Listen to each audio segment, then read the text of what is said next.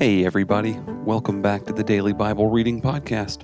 I'm your host, Logan. Today is day number 52, and today we are going to be reading Leviticus chapter 24 and 25.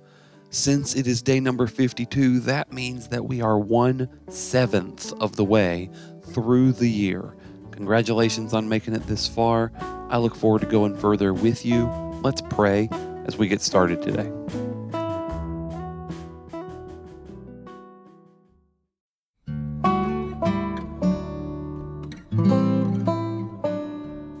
Today's prayer is another by Puritan Philip Doddridge. It's called From One Degree of Faith to the Next, and it can be found in the book Piercing Heaven Prayers of the Puritans by Robert Elmer. Blessed God, I acknowledge before you my own weakness and insufficiency for anything that is spiritually good. I have experienced it a thousand times, and yet my foolish heart would again trust itself and resolve to move ahead in its own weakness. But let this be the first fruits of your gracious influence, to bring it to a humble distrust of itself and to rest in you. I rejoice, O Lord, in your assurance that you are ready to shower me with rich benefits so, because of your kind invitation, I boldly approach your throne to find grace for help in every time of need. I do not mean to turn your grace into a license for immorality or to make my weakness an excuse for negligence or laziness. You have already given me more strength than I have used. I want to be found diligent in the use of everything you supply. If not, any petition like this one would be a profane mockery and would probably provoke you to take away what I have, not impart more. But as I firmly resolve to exert myself, I ask for your grace to fulfill that resolution. Fill me with the right attitude toward you and my fellow creatures. Remind me always of your presence and that every secret of my soul is open to you.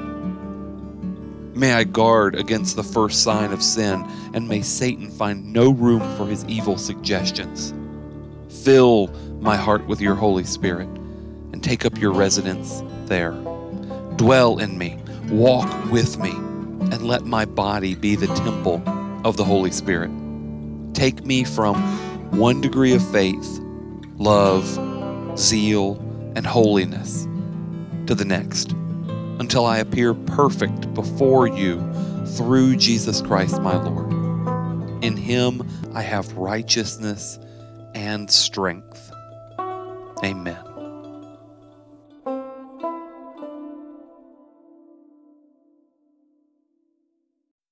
All right, here we go with our reading for today from Leviticus chapter 24 and 25. I hope you're ready. Let's get started. Chapter 24 The Lord spoke to Moses, saying, Command the people of Israel to bring you pure oil from beaten olives for the lamp, that a light may be kept burning regularly.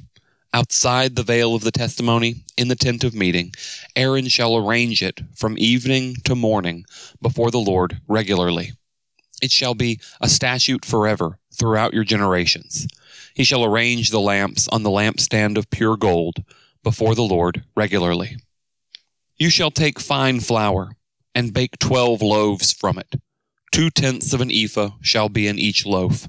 And you shall set them in two piles, six in a pile, on the table of pure gold before the Lord. And you shall put pure frankincense on each pile, that it may go with the bread as a memorial portion, as a food offering to the Lord. Every Sabbath day, Aaron shall arrange it before the Lord regularly. It is from the people of Israel as a covenant forever.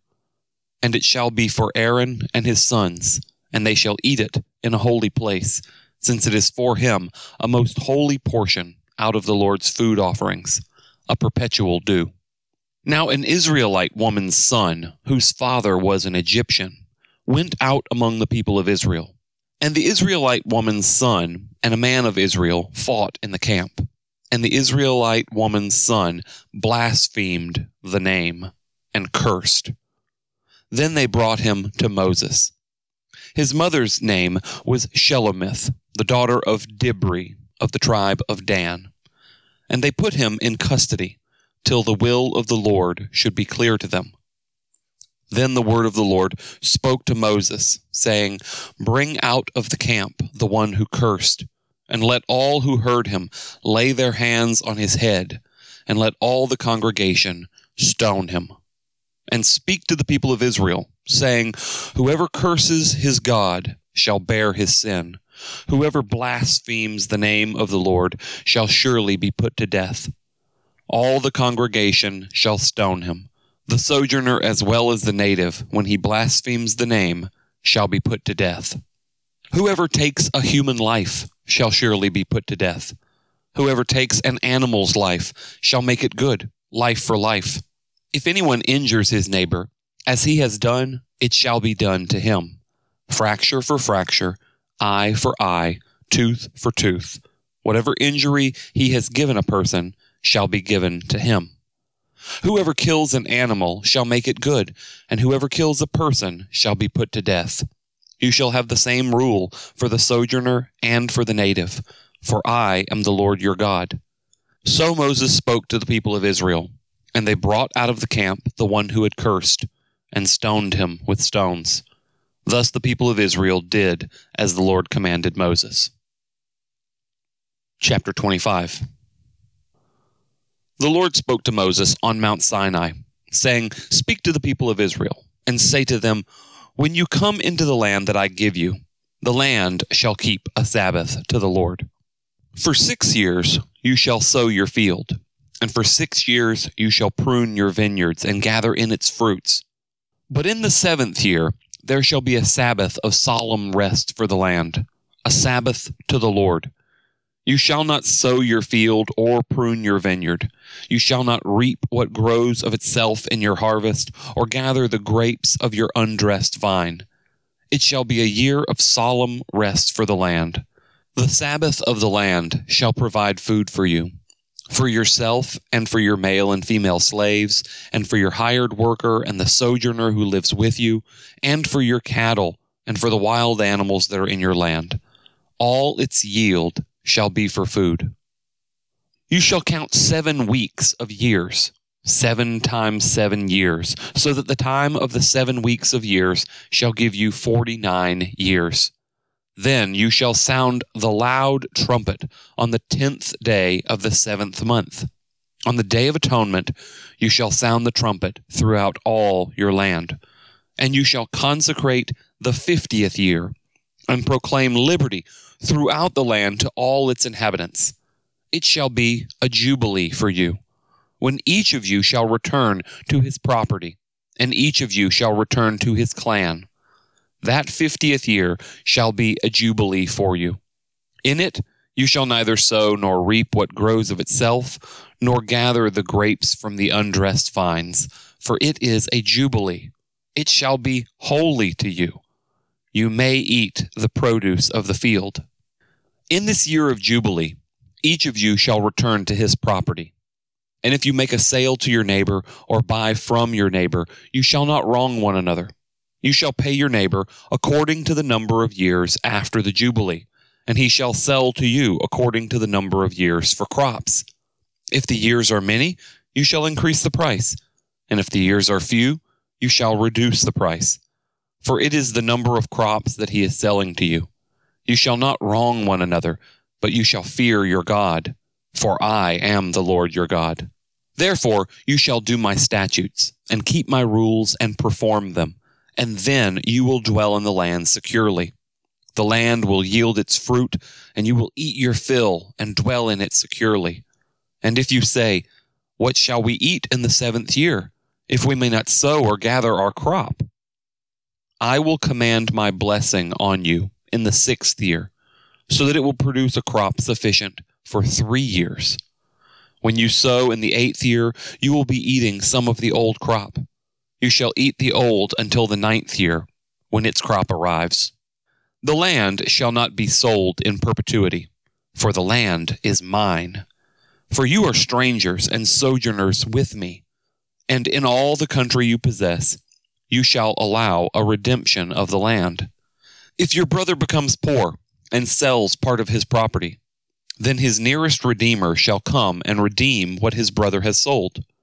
If a man has no one to redeem it, and then himself becomes prosperous and finds sufficient means to redeem it, let him calculate the years since he sold it, and pay back the balance to the man to whom he sold it, and then return to his property. But if he does not have sufficient means to recover it, then what he sold shall remain in the hand of the buyer until the year of Jubilee. In the Jubilee it shall be released, and he shall return to his property. If a man sells a dwelling house in a walled city, he may redeem it within a year of its sale. For a full year he shall have the right of redemption. If it is not redeemed within a full year, then the house in the walled city shall belong in perpetuity to the buyer throughout his generations. It shall not be released in the Jubilee. But the houses of the villages that have no wall around them shall be classified with the fields of the land. They may be redeemed, and they shall be released in the Jubilee. As for the cities of the Levites, the Levites may redeem at any time the houses in the cities they possess. And if one of the Levites exercises his right of redemption, then the house that was sold in the city they possess shall be released in the Jubilee. For the houses in the cities of the Levites are their possessions among the people of Israel. But the fields of pasture land belonging to their cities may not be sold, for that is their possession forever.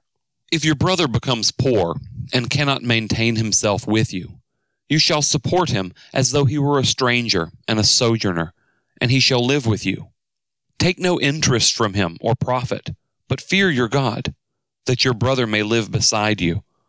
You shall not lend him your money at interest, nor give him your food for profit. I am the Lord your God, who brought you out of the land of Egypt, to give you the land of Canaan, and to be your God. If your brother becomes poor beside you and sells himself to you, you shall not make him serve as a slave. He shall be with you as a hired worker and as a sojourner. He shall serve with you until the year of the Jubilee. Then he shall go out from you, he and his children with him, and go back to his own clan and return to the possession of his fathers.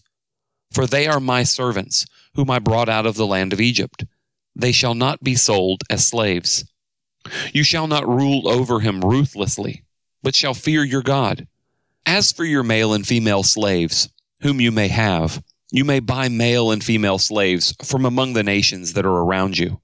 You may also buy from among the strangers who sojourn with you, and their clans that are with you, who have been born in your land, and they may be your property. You may bequeath them to your sons after you, to inherit as a possession forever. You may make slaves of them but over your brothers, the people of Israel, you shall not rule, one over another ruthlessly. If a stranger or sojourner with you becomes rich, and your brother beside him becomes poor and sells himself to the stranger or sojourner with you, or to a member of the stranger's clan, then after he is sold, he may be redeemed. One of his brothers may redeem him, or his uncle or his cousin may redeem him, or a close relative from his clan may redeem him. Or if he grows rich, he may redeem himself. He shall calculate with his buyer from the year when he sold himself to him until the year of Jubilee, and the price of his sale shall vary with the number of years. The time he was with his owner shall be rated as the time of a hired worker. If there are still many years left, he shall pay proportionately for his redemption some of his sale price. If there remain but a few years until the year of Jubilee, he shall calculate and pay for his redemption in proportion to his years of service. He shall treat him as a worker hired year by year. He shall not rule ruthlessly over him in your sight. And if he is not redeemed by these means, then he and his children with him shall be released in the year of Jubilee. For it is to me that the people of Israel are servants. They are my servants, whom I brought out of the land of Egypt. I am the Lord your God.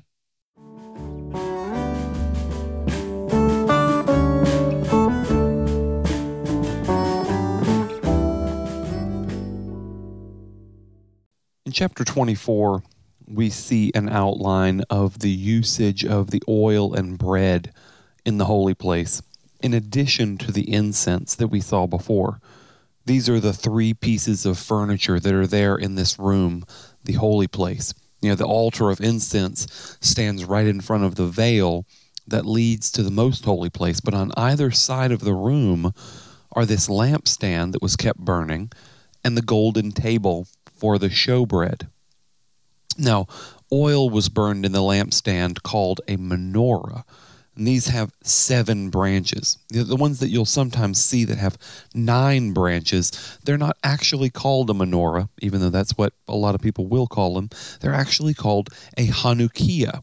These didn't come into existence until the intertestamental period, the period between the Old Testament and the New Testament, uh, when we see the Maccabean revolt. That's when the Feast of Hanukkah or the Feast of Dedication came about. And so, check it out. It's a great story, uh, but this menorah would have only had seven branches, as we see described earlier in Exodus. Now, this showbread as well plays into the story of David that we'll see later on. And Jesus will even reference it in the Gospels. And as we see here, this bread was not just for show, the priests would eat it all week long. It was brought in fresh every Sabbath, and the priests would eat it in the holy place throughout the week. It never went to waste, never left the holy place outside of the priest. In the next section of chapter 24, we see a story which is kind of rare for this book, and it's meant to drive home the importance of the name of God. It seems as though this man who blasphemed may not have been a worshiper of the Lord. Though he was born to an Israelite mother, his father was an Egyptian, and we really have no more information on him. But notice that it didn't matter whether you were an Israelite or someone passing through the country, it should be known to all that blaspheming the name of God is not to be tolerated. Blaspheming is a bit stronger than simply taking the Lord's name in vain. Though we don't know exactly what was said, we can infer that it was probably more than just an offhanded comment. Blasphemy includes a note of intentionality and disgust. We've mentioned the name of the Lord before, but I think it's worth mentioning again that God has a personal name. We can call lots of other idols and false deities gods, just like you can call me Mr. or Pastor. But if you call me Logan, you're showing a deeper connection by using my name, my proper name. The word God by itself is more of just a title, but our God has a name Yahweh.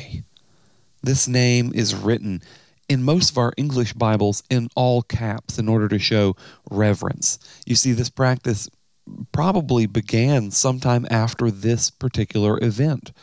Observant Jews today are very careful not to use God's personal name to the point that we have even lost the original pronunciation.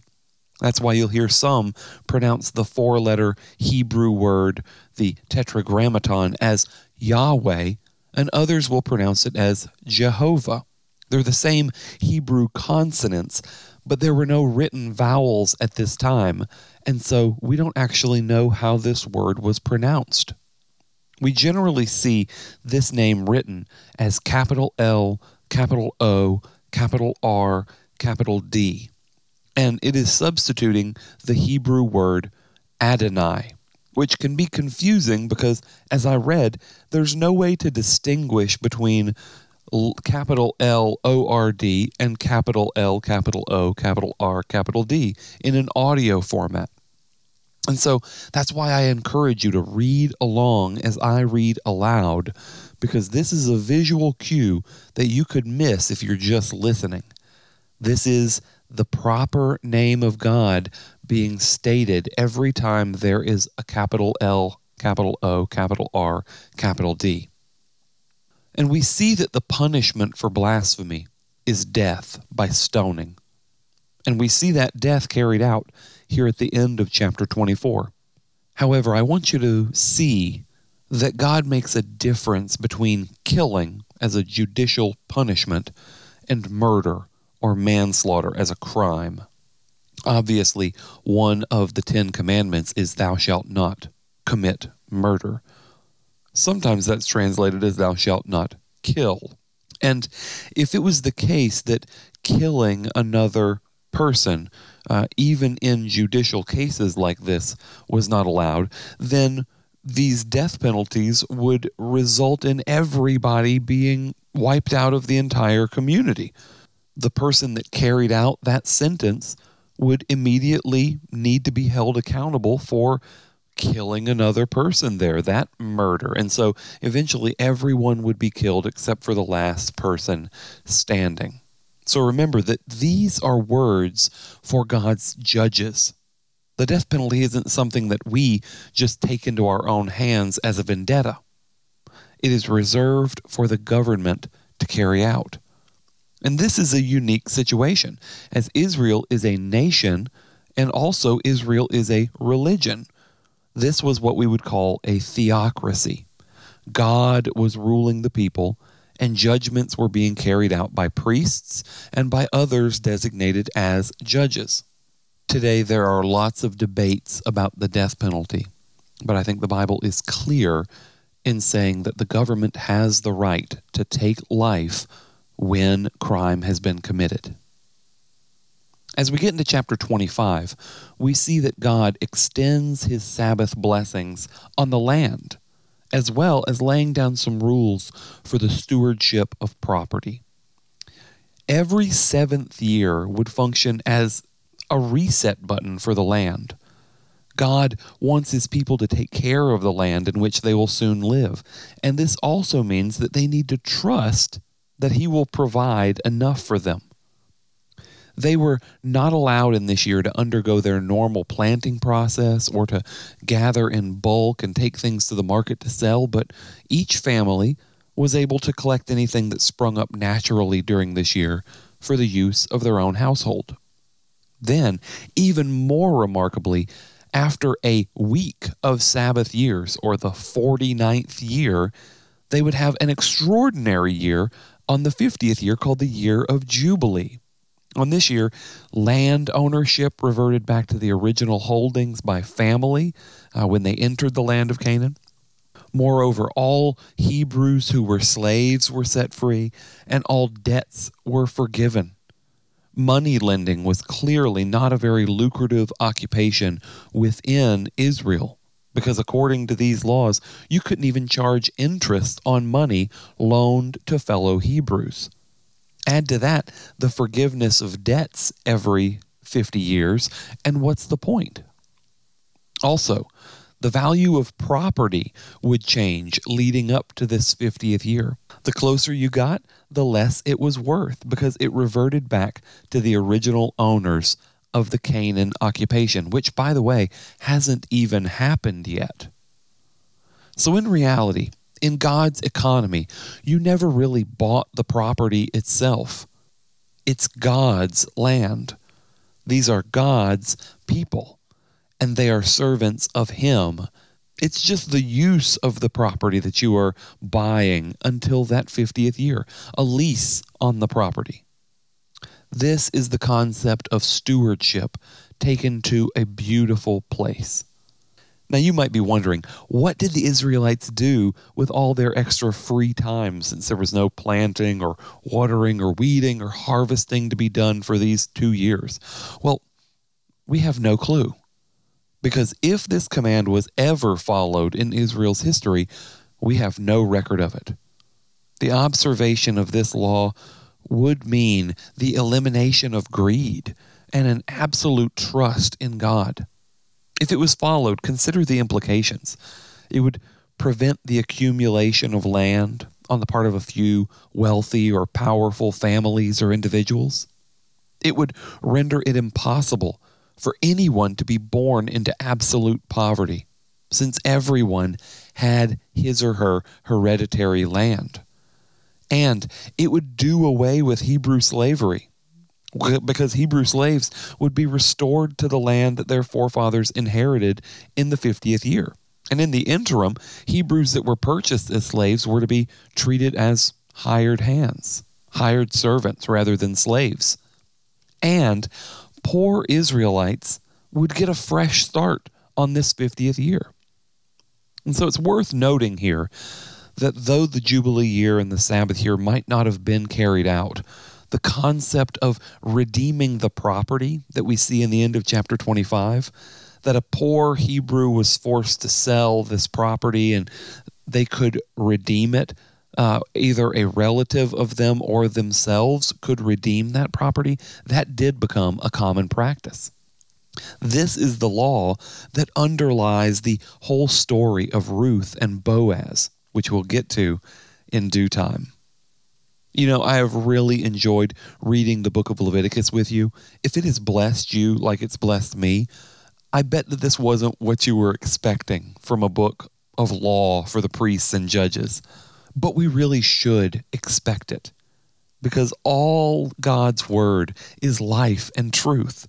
And no matter how many times I read it, I always come away with more because it reveals the inexhaustible God. Tomorrow, we will wrap up the book of Leviticus and we will be done with four whole books. So I look forward to having you join me then.